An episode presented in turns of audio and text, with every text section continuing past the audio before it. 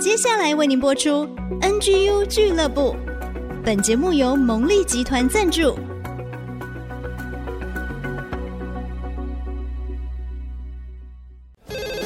开拓职场的视野，体会家庭的影响，陪你一起找到唯一，成为自己的第一，迎向改变的瞬间。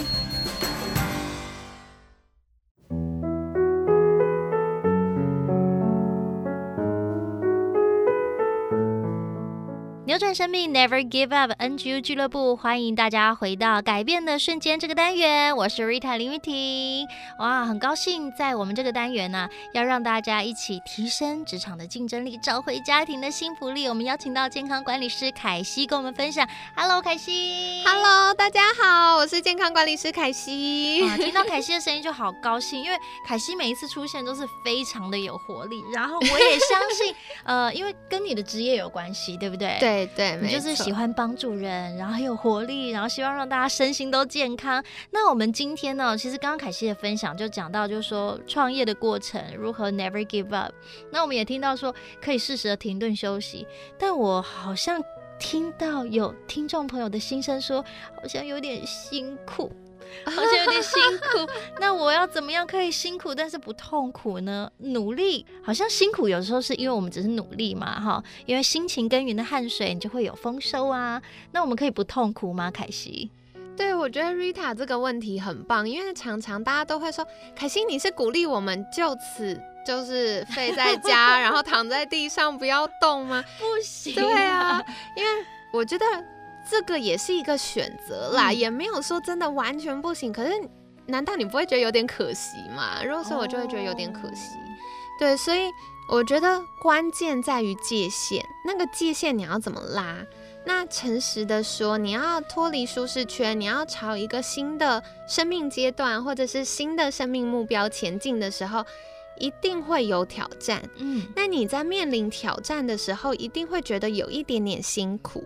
可是辛苦它是正常的，但如果你会觉得痛苦，甚至你觉得咬牙硬撑，觉得天哪，我再也没办法多跨出那一步，或觉得哇，我好像在那个狂风暴雨天，然后要在烂泥巴地匍匐前进，嗯，那我觉得这就过度了哦。嗯，所以我们可以很辛勤的耕耘，但是其实我们的痛感不会那么痛，是不是？对，我举个例子，大家最直接就是平常去健身房运动，跑跑步机的时候，你跑完一定会觉得有一点酸痛感啊，有点喘啊，有一点累啊，有一点点辛苦。可是你还会多一个感觉，很重要的就是那个爽感。运动会流汗啊，对，那同时其实有操练，但是也有放松的感觉。对对，因为它就会帮助我们大脑会分泌脑内啡啊，分泌多巴胺呐、啊嗯，会让我们觉得兴奋，然后觉得哇，我现在做了一件很棒的事情，而且它也会让我们有放松，然后呃会觉得开心等等。哦、但是大家想想 看，我们国军英雄会有那个挖人的部队，嗯，他们要挑战。常常在新闻上看到什么，就是天堂路。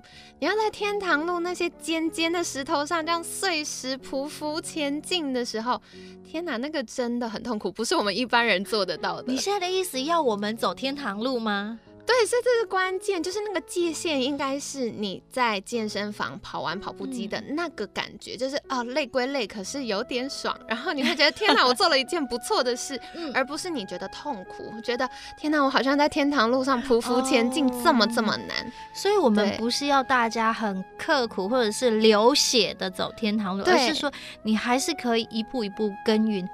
如同呢，我们刚刚说在健身房里面哦，其实我们不需要一整天都泡在健身房里，而是说我们可能规划一个礼拜从一次到三次，每次可能从一个小时到两个小时，甚至是未来你可能说我每一天都进健身房，每一次都两个小时的锻炼，它可以应用在我们的生活当中，帮助我们的肌耐力都增加。其实它身心，然后以及职场的应用，我觉得都可以用这样的原理。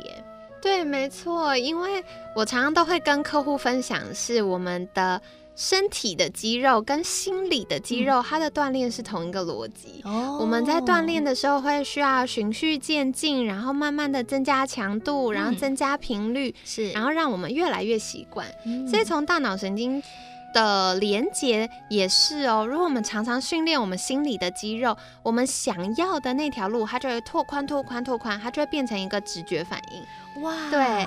但如果突然给他一个太强的，呃，不管是挑战啊，或太大的难度啊，它就会。可能如果像我们运动，就可能会受伤，所以我们的心理也是会受伤。那太大的强度，它就会让我们有太大的压力。那当压力进来的时候，大脑它会优先选择先宕机，然后宕机的时候再缓一缓，它再思考要怎么处理。所以如果当大家发现那个。强度太强的挑战进来的时候，一开始觉得哇，好痛苦，我不知道该怎么办。那我们直觉需要去选择的方向，可能是要寻求支持或协助这样。嗯，所以也不可以一下让自己强度太强。我们最好是循序渐进，好像你橡皮筋这样慢慢慢慢拉，而不是一下到底，那放开的时候就会反弹的很严重。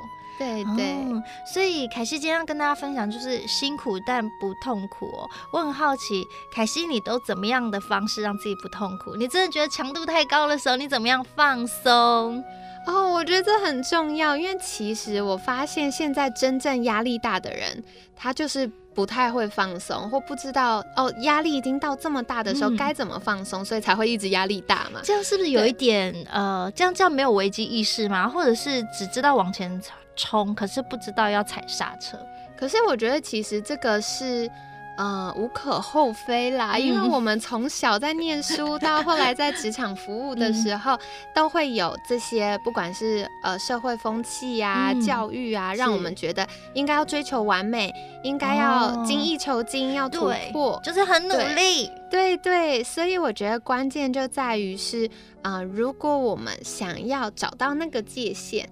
那最基础，我想要给大家三个指标。第一个是，如果你压力很大，你觉得你再也扛不住的时候，嗯、一定要捡回来的是正常吃三餐，哦、按时吃三餐。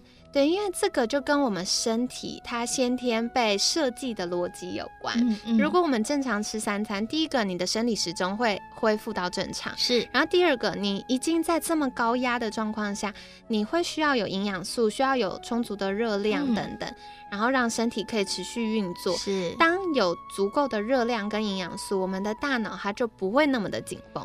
哦。所以通常压力大是因为我们一忙就没有吃东西，然后没有吃东西或乱吃，那身体没有足够营养素，它就会更容易出现压力感。嗯，好，所以第一个是要有充足的，呃，应该说稳定的吃三餐。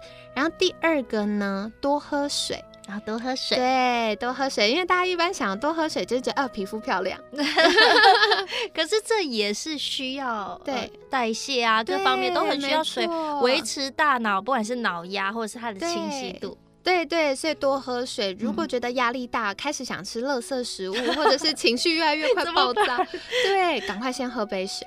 哦、那第三个，我觉得也是现在人呃越来越挑战的部分，就是睡觉。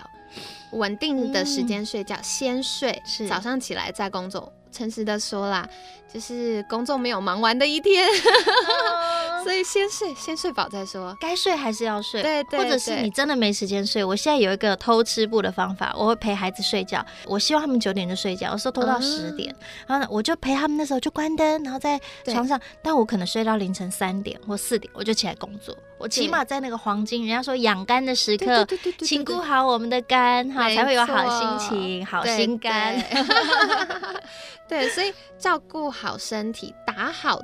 这些基础、嗯、这些底子的话，就会让我们在面对压力的时候有更多的弹性。是对，所以好好吃饭，然后好好喝水，好好睡觉。睡觉对，听起来很简单，但是其实日常生活当中，嗯、特别在忙碌的时候，有的时候觉得很不容易。对，我想凯西真的是一个非常称职的健康管理师，让大家辛苦但不痛苦，就从大家自身的身心健康做起。我们好好的站立得住，我们才可以往外拓展哦。哦。所以我想今天凯西分享给大家很宝贵的意见哦，亲爱的听众朋友，好好吃饭，好好喝水，好好睡觉，这是每一天的基础目标，我们一起加油。